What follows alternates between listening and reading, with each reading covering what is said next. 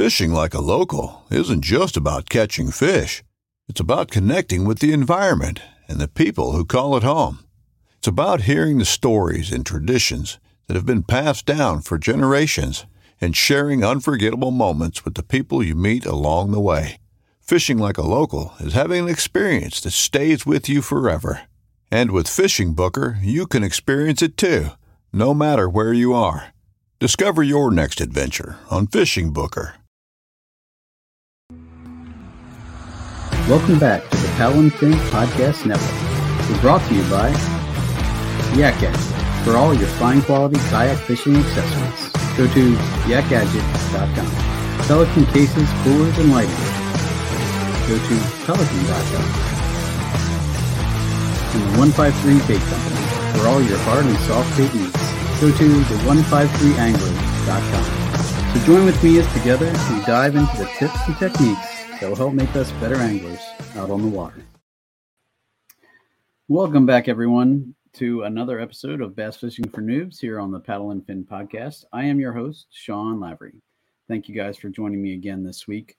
Um, just to start out, the, this show is going to be a little bit different. Uh, it's been a very busy week for me and uh, a lot of other kayak anglers as the uh, Hobie TOC is uh, taking place as we speak. Um, so I had a, a, hard time trying to find uh, someone to talk to this week. I had two people that had to back out on me, unfortunately, and um, uh, just a busy week for everyone all around. So uh, today, I think I'm going to fly solo. If uh, I, am going to give it a shot, and um, so I apologize uh, for those of you who are uh, sick and tired of seeing my face. Um, today, it's going to be the only face that you get to see if you're watching this on YouTube, but we'll try to make the best of it. So um, I want to start out with a story. So uh, Wednesday, uh, I uh, been really struggling to get out on the water and fish with time change. Uh, it starts getting dark here now at about five o'clock. Sun sunset's right around five. It's and it gets dark real quick after that. So I've just been struggling to find time to get out on the water.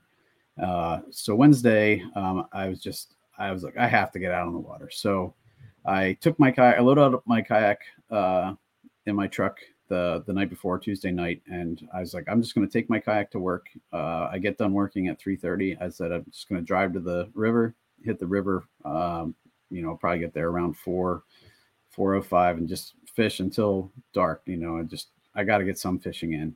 So um, I did that. I I loaded up my kayak, took it to work. Uh, a bunch of people are like, "Why is there why is there kayak in your truck?" And I was explaining to them uh, that I really wanted to get out. So uh, I got done at work at 3:30, hopped in the truck, started heading towards the river, and I was really uh, kind of uh, questioning where I wanted to go. I have a couple of places close by me that you know I had uh, some options. The river flow was pretty normal, um, wasn't too crazy, wasn't super low either. So pretty much most of my options were open and I decided on a location that I had recently stumbled upon, and uh, the last couple times I've, I've uh, went through there has been uh, really a, a, pretty productive spot for me. So I was like, I look, I, I, have limited time, maybe you know, 45 minutes, an hour if I'm lucky uh, to fish. So I, you know, I just wanted to, you know, try and get a bite, you know, so go to the place I had the best odds of, you know, at least landing some kind of fish. So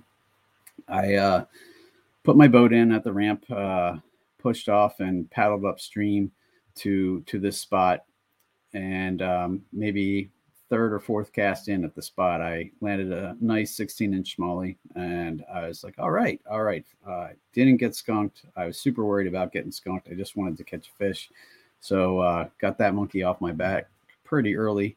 Um, you know started casting around. I noticed a, a, a bass boat upriver from me a little bit who uh, was floating downstream. So I kept kind of fishing the the area I was. Didn't want to really make too much of a scene. Uh, ended up catching another uh, smaller 14 inch smallie that you know fought pretty good, but uh, wasn't crazy huge. And about that time, looked up and the boat was pretty much right on top of me. Uh, so I kind of uh, I didn't really want to give up that spot, um, but they were kind of just floating through and didn't really make any effort to go around me. So I kind of backed out of the spot and they floated right over top of it. Two guys cast, and I wasn't really sure what they were throwing, but uh, they were uh, both casting um, kind of. So it took them about maybe 10, 15 minutes to float through. And uh, they got down below me, maybe another 100 yards or so, turned on their motor and left. Um, they had saw me cut, catch the 14 incher, so I thought that they would maybe hang around a little bit longer, but apparently they were a little frustrated. I didn't see either of them catch a fish, but uh, they quickly jetted out of there after they got downriver past me. Um, so I decided at that point it was starting to get uh, close to five o'clock. The sun was, uh, you know, down below the horizon, and uh, things were starting to get, uh, you know, darker. So I was like, ah, well, I guess I'll just drift back down to to the ramp from here and um, just cast my way back down. I'll start at the hole that I knew was halfway decent, and then start, you know, floating back downstream. Well, needless to say, uh, second or third cast after that boat uh, kind of hightailed it out of there, I uh, hooked into uh, my PB smallie. Uh, 20 inches. It didn't fight really a whole lot. Uh, jumped one time, and you know, as soon as I saw it jump, I knew it was a big one, and really wasn't super far from from the kayak when I, it jumped the first time. So I grabbed my net quick, kind of yanked it over, got it in the net, and uh, pulled it on board. So um, I was super stoked. I've been looking for a 20 inch smallie on the Susky for a long time. And uh, to finally get it, uh, I was super happy. Um, it really choked, totally choked the bait I was throwing. And, and that's the bait we're going to talk about tonight. Um, it's a lipless crank. And um, I've been wanting to do a show on this uh, for a little bit. I've, I have a couple of feeler emails out to and uh, messages out to some people asking to come on and talk about it, but I really didn't have much of a response. So, um, but because I've been doing so well on this lure, I wanted to kind of take a moment and at least get it out there because I think right now is almost prime time to be throwing it. Um, there are other times of the year we'll talk about uh, that that it works well too, but uh, I've just been doing really well uh, since I started throwing uh, the lipless crank. So today we're going to go over uh, everything that uh, I know about lipless cranks. Again, you know, I'm definitely a noob when it comes to some things, but uh, I've put in a lot of research on this topic um, this week as I was, you know, preparing, hoping to do a show with a professional, but uh, I feel like I have a pretty good handle on it. So let's start breaking it down. So, lipless crank. What is a lipless crank? So, most of you guys, we've, we've done shows on crankbaits before. It's basically you, uh, you have your hard body bait. Um, it's uh, basically uh, something that you're going to pull through the water. Uh, doesn't have a bill on it, um, but it uh, it uh, it still works. Uh, does bounce off the bottom pretty well. Um, we'll talk about that. That's uh, one of the techniques that I like to use. Um, but kind of when and when do I throw a lipless crankbait? Well, I started throwing the lipless crankbait this year towards the end of summer. Uh, a fishing buddy of mine, Jake Stoffman, um, was uh, upriver in Harrisburg uh, on a bass boat with his buddy and uh, had a really really good day on the lipless crank. And he said, "Hey, uh, you should probably uh, tie one of those on. Try throwing it down down in your area." And I had never thrown the lipless crank in the river before because uh, I was kind of you know worried about it. You know, I, I throw crankbaits a lot in the river and was doing pretty well with them this year um, but I really thought, you know, with the the bill on there, that that's what was keeping me from getting snagged up. And when I was looking at the lipless cranks, I'm like, well, there's nothing there to keep me from getting snagged up. And you know, the Susquehanna is a really rocky river. Uh, I just it didn't seem like it would be the best choice to to throw. Um, but after Jake had that really good day up in Harrisburg, uh, he uh, you know told me I should try it, and he ended up coming down uh, to fish with me we went out uh, and he was started throwing the the lipless right away, and I had a crank a regular crankbait tied on. And um, in the time that uh, I caught my first fish, he had already caught four or five fish at that point. He kept telling me, "I'm telling you, tie the lipless on, tie the lipless on." And I think I only had one or two with me at that point in my tackle box, but I took out a crawl colored one. That was kind of the I didn't have a lot of options, so I tied on this crawl colored um, I don't know if it was a rattle trap. Uh, we'll talk about some of my the ones I've been using, but uh, I started catching fish, and from that point on, uh, again, that was late summer, uh, probably August, beginning of September. I uh, I really haven't put it down just because every time I go out, it's been pretty productive for me. It's helped me uh, keep the skunk off for the most part. Um, and uh, so I feel like late summer going into the fall is a great time to be throwing it. Um, I'm, thinking maybe that it'll work in the wintertime, and I know it definitely works in the springtime because that's when I originally uh, bought the uh, liplesses that I did. Uh, it was after watching a, a tactical tactical bassin episode where they were talking about springtime, early spring when the water's just starting to warm up and the fish are starting to move back shallow.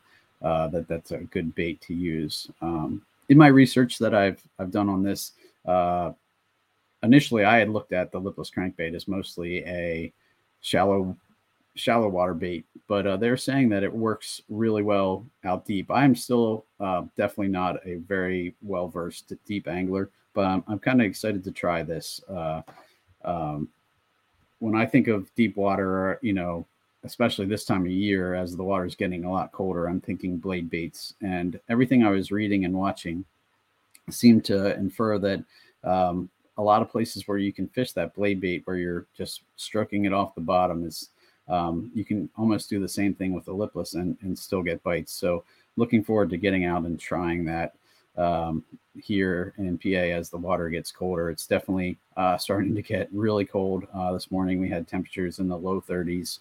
Um, and so the water temperature is going to be dropping real quick. Uh, I'm gonna have to start wearing my dry suit and uh, all that fun stuff. Not looking forward to that. Missing the uh, warmer weather, but it is what it is. Get back out on the water. You got to do what you got to do. So, times a year again. Uh, springtime is phenomenal, um, and then uh, late summer into the fall is good. And I'm thinking winter is going to be good too. So um, now that we got that out of the way, I'll let you know um, the kind of um, my setup that I've been throwing it on. It's pretty simple. Uh, it's my crankbait rod.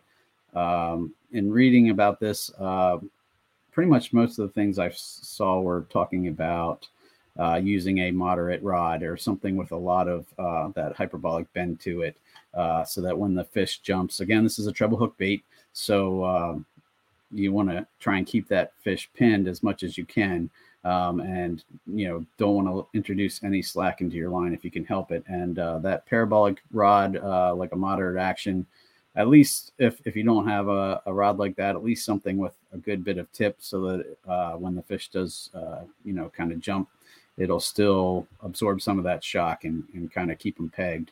Um, I knock on wood have not lost a fish yet on um, on the lipless on that rod.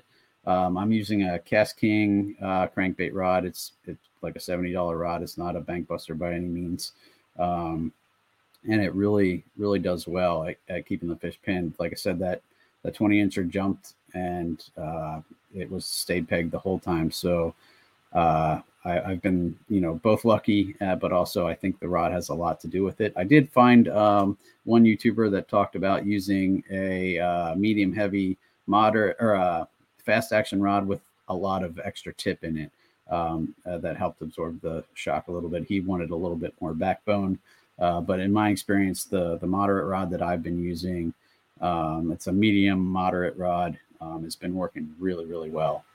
Uh, line wise, uh, I've read both fluorocarbon and braid braid to leader. Um, Tactical Bassin really recommended, uh, depending on your application, um, that uh, you would stick with either uh, straight fluorocarbon if you're more burning it right back to the boat, or a steady retrieve. Um, or one of the other retrieves that I'd like to talk about is uh, kind of a yo-yo technique where you cast it out, let it hit the bottom, and almost like you're stroking a jig or a blade bait, you're just pulling it up off the bottom a little bit, and you'll feel that as it uh, kind of comes off the bottom, and then you just kind of follow it back down. And um, I also watched uh, my local tackle shop does a uh, a Thursday night kind of podcast that every night or every Thursday where they talk about different baits. And uh, recently they covered the lipless as well, and they really talked about when you when you do that when you're stroking the doing the yo-yo when you pull it up off the bottom, it's not crazy fast. You're just kind of enough to, that you can feel that vibration as it comes off the bottom. but then they really stress that you want to s- slowly let it back down and not just you know totally slackline it because a lot of times you'll get those hits as it's falling back down and you want to be able to feel that so they they really kind of stress uh, on my local or uh, tackle shop podcast that you follow that back down you almost still feel the weight of it as it goes back down to the bottom then when you feel it hit the bottom again then you slowly bring it back up and um, you can get hits on the the pull up and on the fall there and that's kind of the technique that I've actually been using on the river. Initially, I didn't think I, I started out with a straight retrieve and um, uh, did okay with that, but I really started getting bites a lot more when I'd let it hit the bottom. And um, I, I, mean, I do hang up occasionally. I've lost a few. Um, once I go through the ones I have sitting here next to me, I'll kind of talk about that a little bit. I, I have lost quite a few, um, not quite a few, but maybe three or four um, including that crawl one that I, you know, caught my first couple on. Um, but for the most part, I've been really surprised that it uh, it hasn't gotten hung up as much as I would expect with no bill and a treble hook bait. So um, again, I've been playing around with this yo-yo technique, uh, and I really, I, it's it's been super productive to me. Um, it's kind of what I was doing when uh, I caught the 20 incher. Uh, I was kind of feeling the rocks underwater. And then as I'd feel them, I'd start pulling it up and reeling it slowly and then kind of let it go again. And um, just adding some stops or pauses in my retrieve and let kind of allowing it to hit bottom again and come back up. So, um, again, if you're doing that kind of technique, uh, tactical bassin really stressed braid to leader because it uh, will let you feel those rocks a lot more uh, on that braided line. And again, that's I throw mostly braided leader on pretty much everything I do. I just kind of have shied away from straight fluorocarbon on most things, and um, yeah, it's worked out pretty well for me.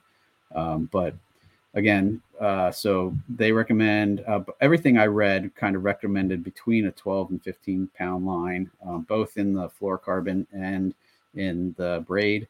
Um, I've been going a little lighter. I think my setup right now has 10 pound braid with uh, 10 pound fluorocarbon tied onto it um, uh, with a 10 pound leader. But and that's worked okay for me. I uh, again I caught the 20 incher, didn't really have any problems. It it kind of came right in. Um, uh, if I start breaking fish off, it's definitely something probably one of the first things I'll look at upgrading. Uh, but uh, so far, it hasn't been a problem for me. But it, like I said, just uh, in full transparency, everything I've read and watched online seems to uh, kind of lean towards 12 to 15 pound. So if you're looking to set that up, you know that might be a good starting spot. If your fish are a little more line shy or you already have 10 pound spooled on, uh, I wouldn't worry about changing it because it seems to be working okay for me. All right, so that is line um, and reel or rod. We talked about reel. Um, I'm throwing it on a spinning rod or a, uh, a crank, uh, a bait casting rod. Um, uh, trying to think what rod, reel I have on there. I know it's a seven to one reel, um, and that's been working well for me. Um, Tactical Bassin a couple others recommended seven to eight. Uh, so that you can really catch up with the fish and, and keep them pegged and make sure that they don't get any slack introduced into the line.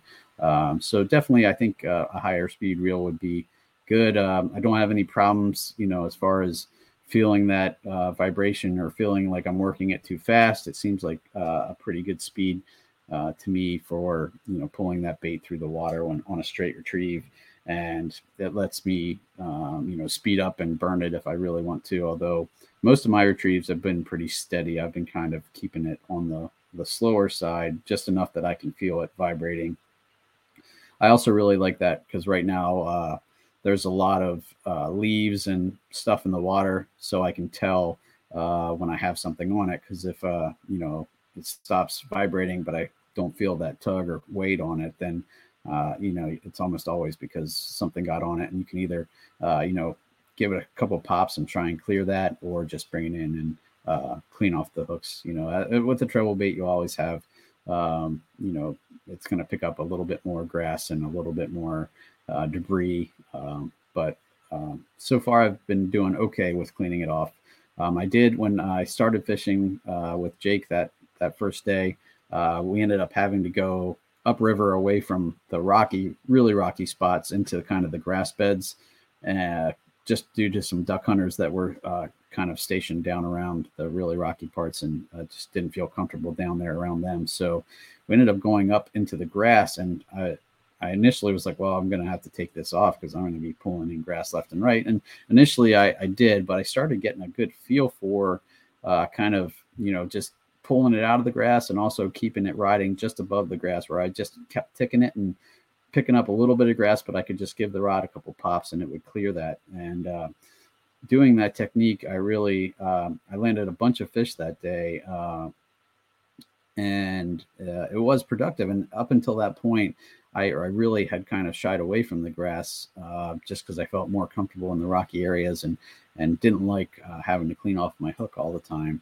Um, but after that that day, uh, I kind of repeated that pattern the next couple times I went out uh, with the lipless crankbait and really got kind of comfortable with with fishing in the grass there, and that really you know gave me some hope for you know the future because that was an entire section of the river that I kind of shied away from um, with anything treble hook baits because of you know just you know in my mind it seemed like it was wouldn't be the best place, but it, it really was productive. And um, you know, I had fished that area before with a lot of different baits and didn't have near the luck that I had with the lipless. So I'm kind of excited for once uh, kind of next year comes around to to get back out to those spots.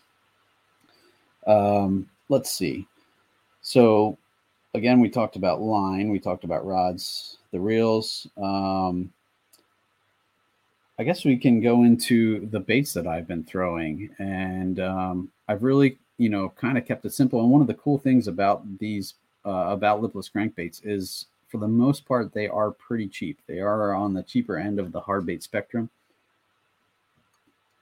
Um, you can walk into pretty much um, any major retailer that has fishing stuff and pick one up for pretty cheap. Probably the cheapest one that I found is the uh, Cotton Cordell Super Spot. Um, again, this bait hasn't changed much. Um, I have a buddy at my church who, um, unfortunately, uh, has um, really started struggling with ALS and has started um, kind of going through his fishing stuff. He can't really get out and fish much anymore. Uh, when he does, he mostly fishes for trout at this point. So he's been uh, kind of selling me his uh, bass stuff, and this is a old, old um, rattle trap that he had. These baits just haven't changed much from the kind of when they came out. But uh, as the saying goes, if it ain't broke, don't fix it. So again, um, so we have the uh, the Cotton Cordell Super Spot. I picked up this at Walmart for I think three bucks. Uh, nothing crazy. Um, but the the lure that I've been catching all of uh, Mind Lipless on lately has been this is the one I caught the 20 inch on. This is a uh, Bill Lewis rattle trap. Uh, this is the half ounce version. Um, they do make a quarter ounce version. I have one somewhere. I couldn't find it when I was look, getting all my stuff ready. Um, but uh, I really like this color. I, I've grown to love the uh, black back uh, chartreuse in the river. It seems to be the most productive color I have. And obviously, that 20 inch smallie seem to like it. So I can't argue with that. But they do also come in all sorts of different colors. This one's a little more of a shad pattern. And um, so that is one of been one of my favorites. Also, um, there's uh, let's see, I think that's the only rattle traps I have. Um, so obviously you had the super uh, the super spot, uh, the cotton cordell. Um, one of the big ones that um, tackle tactical bassin recommends is the LV 500. This is a Lucky Craft bait. This one happens to be uh, kind of a special one. Uh, when I first started fishing and started watching YouTube videos, I remember watching Tactical Bassin and they talked about um, this version of the LV500 that had this little uh, blade on the front of it. And I, in researching this article, I watched another um, Tactical Bassin video where they said um, that uh, if you happen to have that, hold on to it because uh, they don't make it anymore. They said it came out on the market really quick and left just as quickly, oddly enough, for whatever reason. So I'm kind of lucky to have that one. Um, but again, uh, so this is the Lucky Craft LV500. Uh, this one happens to be a blue bluegill pattern, um, and uh, they they talk about that blade on the front sometimes fish just won't touch it, but sometimes it'll be the only thing that fish will touch. They'll be throwing different uh, lipless cranks that uh, the fish just don't want anything to do with it. Then they tie on the one with that little blade on the front and uh, just starts getting hammered. So again, that's the uh, Lucky Craft LV 500. Um, another option that I've uh, actually uh, had pretty good luck on. This is the Six Sense Quake. Um, the other uh, one of these that I actually caught more fish on was a shad, straight shad pattern and uh, funny story about that, I was fishing with uh, I think a crankbait or something, and uh, at my local lake uh, under a bridge, and I foul hooked a a little shad, and I pulled it up, and I was like, okay, well that's what's down there, and I started digging through my tackle box, um, and the only thing I could find that even was uh, it ended up being like a perfect match. It was the Quake, um, obviously in the shad color, not the bluegill like this one is. Um, I think I have another one that's somewhat like it. Um, this one was kind of like it, but the, the other one I had was more silver and had the, the spot on it, obviously. And tied that after I uh, foul hooked that shad. I ended up, I took a picture in my hand. I, I should have had that ready, but uh, I had the Quake sitting next to the shad, and it was pretty much, you know, when you talk about matching the hatch, it pretty much matched it exactly. Size, shape, color, everything. It was it was great. And um, so I tied that on, and as soon as I threw it back in the same spot, bam! I caught a bass, caught another bass. I ended up catching three bass in like five minutes. It was great, uh, and uh, you know definitely gave me a lot of confidence in that bait. So um, the quakes are a little bit more expensive. Uh, I ended up getting both of those. Uh, the first ones I got in a in a Six Sense bag. Um, that I had purchased it, you know, just a sample bag kind of thing. Uh, and uh, then I went back out and got another one uh, because it worked so well and kind of matched the size on that lake. So um, that again has been really uh, a good bait for me. Um, I have uh, this Exospawn. Uh, I can't remember what it is. It's like Robo something. It's kind of it's a very interesting shape, um, but I haven't caught a fish on this yet, but I haven't thrown it a ton either. Um, and it, that was kind of early on when I was still kind of getting a handle on the whole uh, lipless uh, movement, if you will. Uh, so I, I, didn't really give that a fair shake, um, but uh, I'm excited to kind of try that in the spring.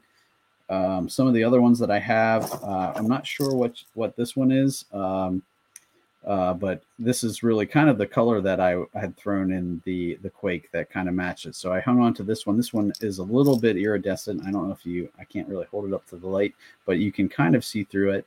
Um, it's a little, uh, but it has a little bit more uh, flash than uh, that other Quake that I have. So I'm looking forward to throwing that. A couple of the other uh, ones that I wanted to share. My local tackle box had, or uh, tackle shop has um, in their video, they talked a little bit about some other baits. Uh, I'm going to share my screen here because I pulled them up. I tried to go there this morning, but uh, even though their website said they were open on Sundays, they were actually closed today. So, um, that being said, here is uh, the first one they recommend. That is the Spro Aruku Shad. Um, it's um, I haven't been able to, like I said, try it out, but uh, Again, you can see there it's a little bit more expensive, but that was the one they recommended the most. I am looking forward to trying that out when I get back there when they're open, uh, just to see. Um, a couple other options um, that I wanted to show you guys were the Strike King Red Eye Shad. I have that here too. Um, I do have one example of those uh, here in my tackle box, but it, I'll show you in a second. It's not the best example. So there's the Strike King Red Eye Shad. These also come uh, in uh, two sizes. A lot of these crankbaits or uh, these lipless cranks come in uh, quarter ounce and half ounce versions. Um, some of them actually even come in three quarter ounce versions. I've been mostly using the half ounce version. Um, I do have a couple that are the three quarter ounce versions, um, but uh, the half ounce seems to work well for me in in the depths of water that I'm fishing. I haven't been fishing deep, like I said, um, but uh, in in you know, and when I say deep, I say probably the deepest I've fished it is maybe ten foot, uh, all the way up to you know a foot. Around a foot is uh, kind of where I have fished this bait, but uh, and had luck. Um, that being said, Tactical Bassin did talk about fishing it deep, like I said. And one of the other options that uh, Tactical Bassin really recommended, I'll show that here too, is the Jackall TN 70. Um, hold on a second, share screen. Pardon me, bear with me. I'm still getting used to this uh, whole uh, screen sharing thing here on uh, StreamYard, but there you go. You can see there the that's the Jackall TN, and um, specifically, uh, Tactical Bassin mentioned using the size 70, so the Jackall TN 70. Again, I don't have any of those either, but they were highly recommended by Tactical Bassin, so I'm definitely um, you know looking forward to picking those up as well to give it a try.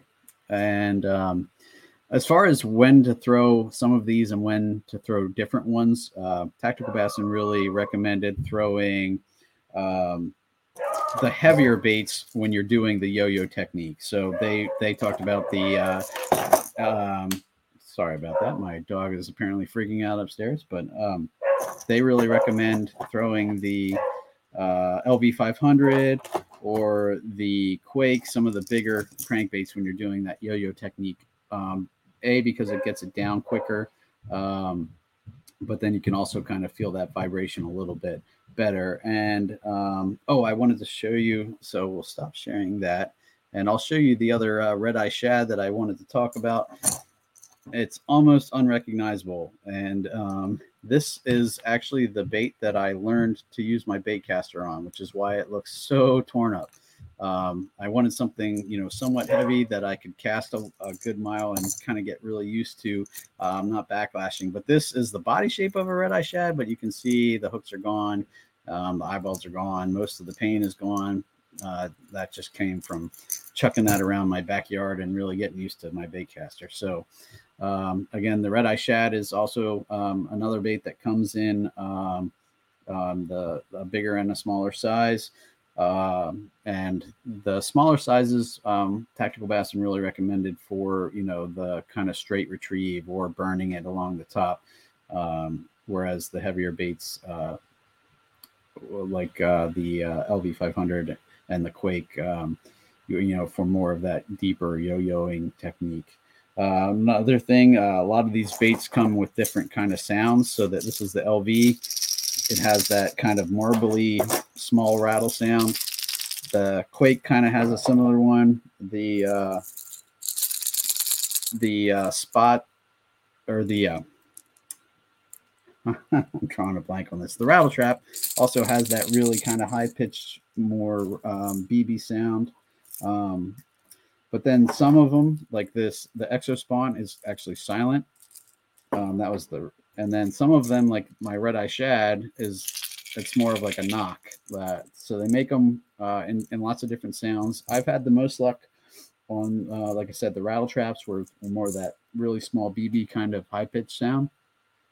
But uh, um, I've, I've had luck with the hard knock crankbaits uh, the build crankbaits. So uh, I also want to you know try and pick up a few of those because I think there's times when all they hear is the the, the high pitched ones. So when you come in there with a hard knock, sometimes you can get a, a few more baits or a few more bites if you're coming in behind some people who might have been throwing those uh, the high pitched, more BB kind of sounding. Um, baits, you can kind of pick up a few of those bites that they might have missed just because they want to hear something different. Um, but I, I, think uh, you know if I had to guess, I'd say that's probably why I've been having uh, luck lately. Because again, they're they're going to hear these baits coming a long way away, and um, be able to really key in on that sound and catch up to them. Um, as far as colors, uh, from what I've read, uh, talks about obviously in the springtime you want to do your crawl colors.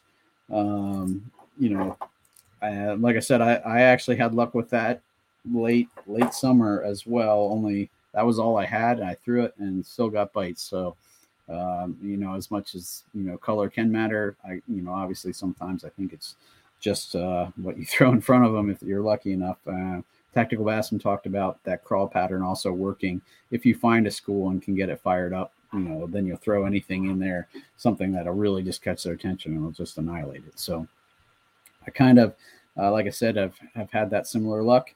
Um, then the uh, obviously the bluegill patterns that you have, um, the more natural patterns. Um, uh, I also have this one, so those those definitely are good to have. Um, I have this guy. I've actually this one's I think a three quarter one because it is a little heavier.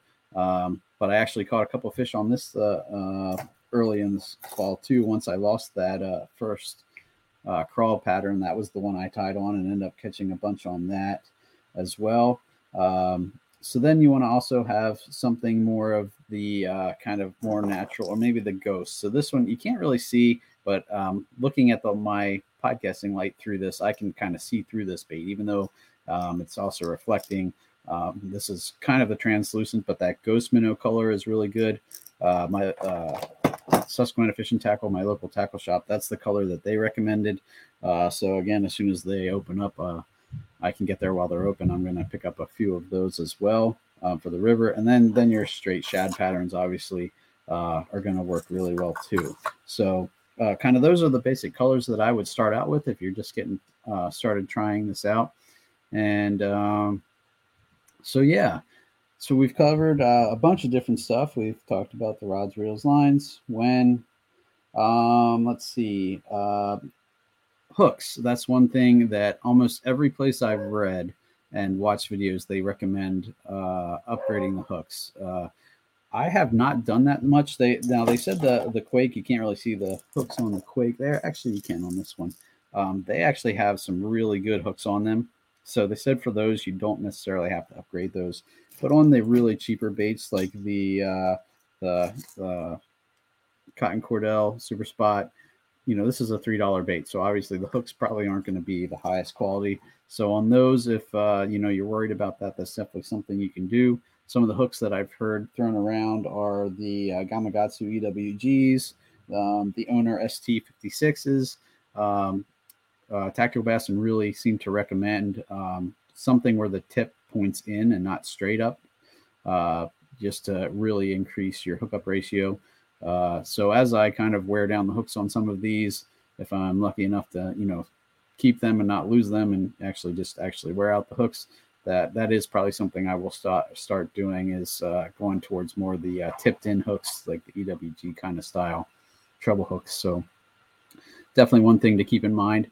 Um, another thing that I heard mentioned, uh, and it actually uh, one of the baits that I had been throwing and lost, excuse me, had a red front hook, and uh, that was one of the big tips that Tactical Bassin said talked about. Uh, it just gives the fish something to key on, key in on. So if you kind of seem like you're you're missing baits or they're they're getting off, they're only catching the back hook for whatever reason, to put a red hook on the front and give that a try because it'll you know kind of let them focus in a little bit more on the front of the bait when they're hitting it and uh, you know hopefully you know catch both hooks at that point then if if they're really getting hooked well. So that's one thing to, that they mentioned. Another thing that they mentioned kind of in in similar to the lv500 with the blade on the front is that vmc hook that they have out now that has the underspin blade attached to the treble hook.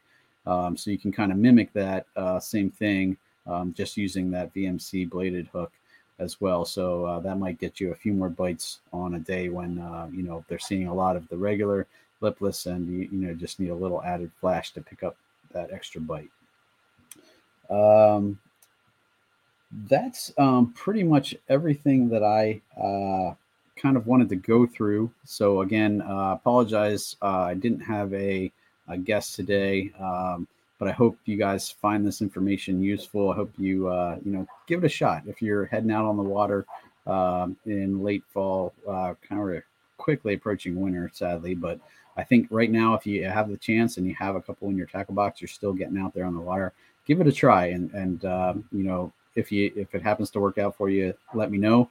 I'd appreciate hearing from you guys. Always love hearing the feedback, and um, you know, definitely something that keeps me plugging along. Um, wanted to mention a few other things. Uh, I never got to say congrats to um, Randy Bean for winning the uh, overall noobs tournament uh, this year, but uh, congrats to Randy. I think Chris Johnson came in second, so congrats to him as well. Again, uh, thank you guys, everyone who participated in the noobs tournament this year.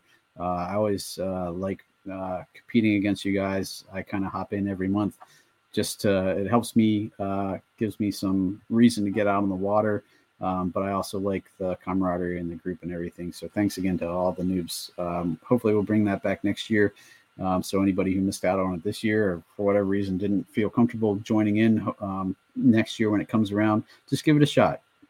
It's super laid back. Uh, it's not a huge entry fee by any means, um, and it just gets you into that uh, tournament fishing. If you've uh, never done it before, you want to try it. Um, and uh, so, thanks again to everyone who participated in that this year. We'll definitely, hopefully, be bringing that back next year.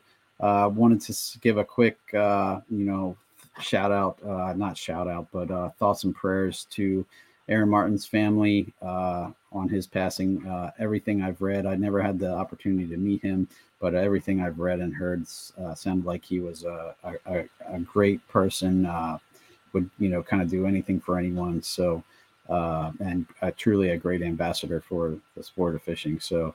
Um, sad to hear of his passing, but you know, thoughts and prayers definitely go out to his family as well. And um, recently, just yesterday, I found out that uh, one of my cousin's wives passed away due to uh, some addiction that she was battling. So thoughts and prayers definitely go out to uh, my cousin and his family. Uh, it was a shock. And if any of you guys are are struggling with any kind of addiction or something, just please, please reach out. Uh, there's definitely help out there, and you know um, in dealing, you know, working with Heroes on the Water, um, you know, people who are battling things.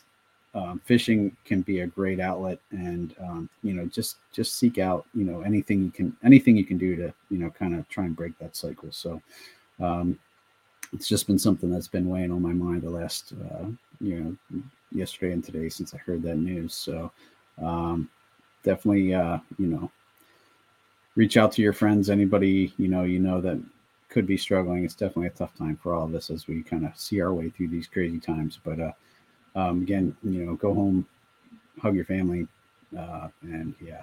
So, all right, enough of that, all that BS, uh, guys. Thanks for uh, joining me this week again. Um, I uh, have a couple of winter, more wintertime techniques that I'd like to bring to you in the future. Uh, have some guests that I'm working on lining up for that.